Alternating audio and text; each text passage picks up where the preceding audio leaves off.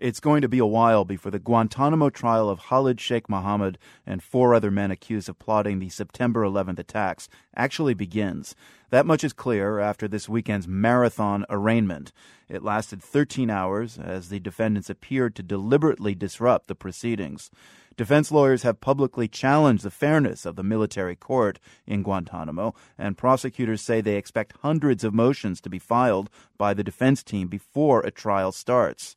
Arun Rath of our partner program Frontline witnessed the arraignment this weekend in Guantanamo. He's now in Hanover, Maryland. Arun, uh, you were one member in the pool of nine journalists to be inside the courtroom on Saturday afternoon. Describe the scene in the courtroom. Well, it's interesting because the gallery, which is where uh, the journalists are seated, along with uh, 9/11 family members and NGO representatives who were uh, who were selected to uh, be allowed in.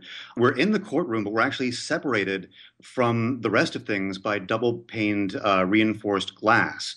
That's both for uh, security reasons and also we hear what's going on through the court loudspeaker actually on a 40 second delay. That's so that they can kill the audio if something classified comes up with time enough to uh, to react so that nobody hears anything wrong. The weird thing about that is then what we're seeing in front of us, we don't hear what happens until about 40 seconds later. So some of the disruptions that happened in court uh, uh, later, later on, we were we were seeing initially, for instance, you know, one of the defendants took his shirt off to show supposedly his torture scars. Uh, it took us 40 seconds to hear the uh, you know what was actually going on as, as far as that goes. How did uh, Khalid Sheikh Mohammed and the others actually look in the courtroom? I would say they looked healthy for one thing. We've heard about Khalid Sheikh Mohammed and how uh, apparently a few years back he was looking a little bit thinner and maybe frail. He's chunky now. He he looks sort of like you know the body size that he was in that in that classic photo when he was first uh, nabbed. And he also, a bunch of us were commenting on the fact that he seemed to have mehndi in his beard. You know that sort of red henna, which uh, we were speculating. Uh, we weren't able to find out how he was able to get that in uh, in Gitmo of all places we never heard anything from uh, Khalid Sheikh Mohammed, but there were uh, a couple of interesting uh, outbursts.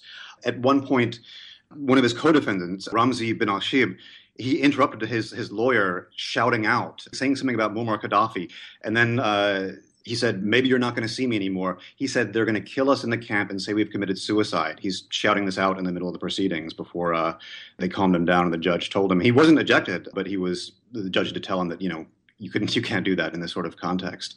Now, apparently, there was some controversy uh, in the courtroom about one of the defendants supposedly gesturing to a 9 11 uh, victim family member. Uh, clarify what happened there. Yeah, that was at the very end of, of the day. And keep in mind, this was a brutally long day. It was it was 13 hours of court proceedings by the time it was done, because one of the defendants exercised his right to hear the charges read in full. So 13 hours uh, everybody's ex- exhausted, and um, as as they're they're filing out, the 9/11 family members were hanging around. And uh, apparently, I did not see this, but what happened was Ramzi bin al Shibh, one of the co defendants, looked over in their direction, smiled, and gave a thumbs up gesture which was obviously very deeply upsetting for the family members. The defense lawyer, we asked about this later on, and he claimed that what was actually happening was that Ramzi was actually looking at his court appointed translator and gesturing at him. But we talked to one of the family members afterwards, this guy, Eddie Bracken, and uh, he, he, he wasn't buying it. Arun, from what you saw on Saturday, did you uh, get any sense of, of how the defense team plans on running its legal strategy at this point?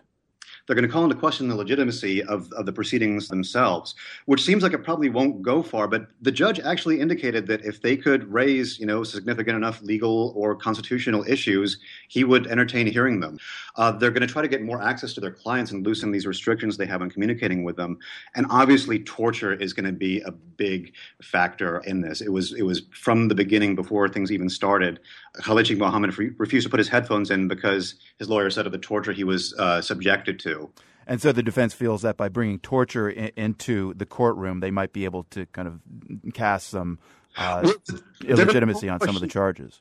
Yeah, and they'll call into question uh, the admissibility of the evidence as well. The government did have what, what, were called clean teams, which went down and recorded interviews with the defendants that were not using any uh, of the harsh interrogation techniques.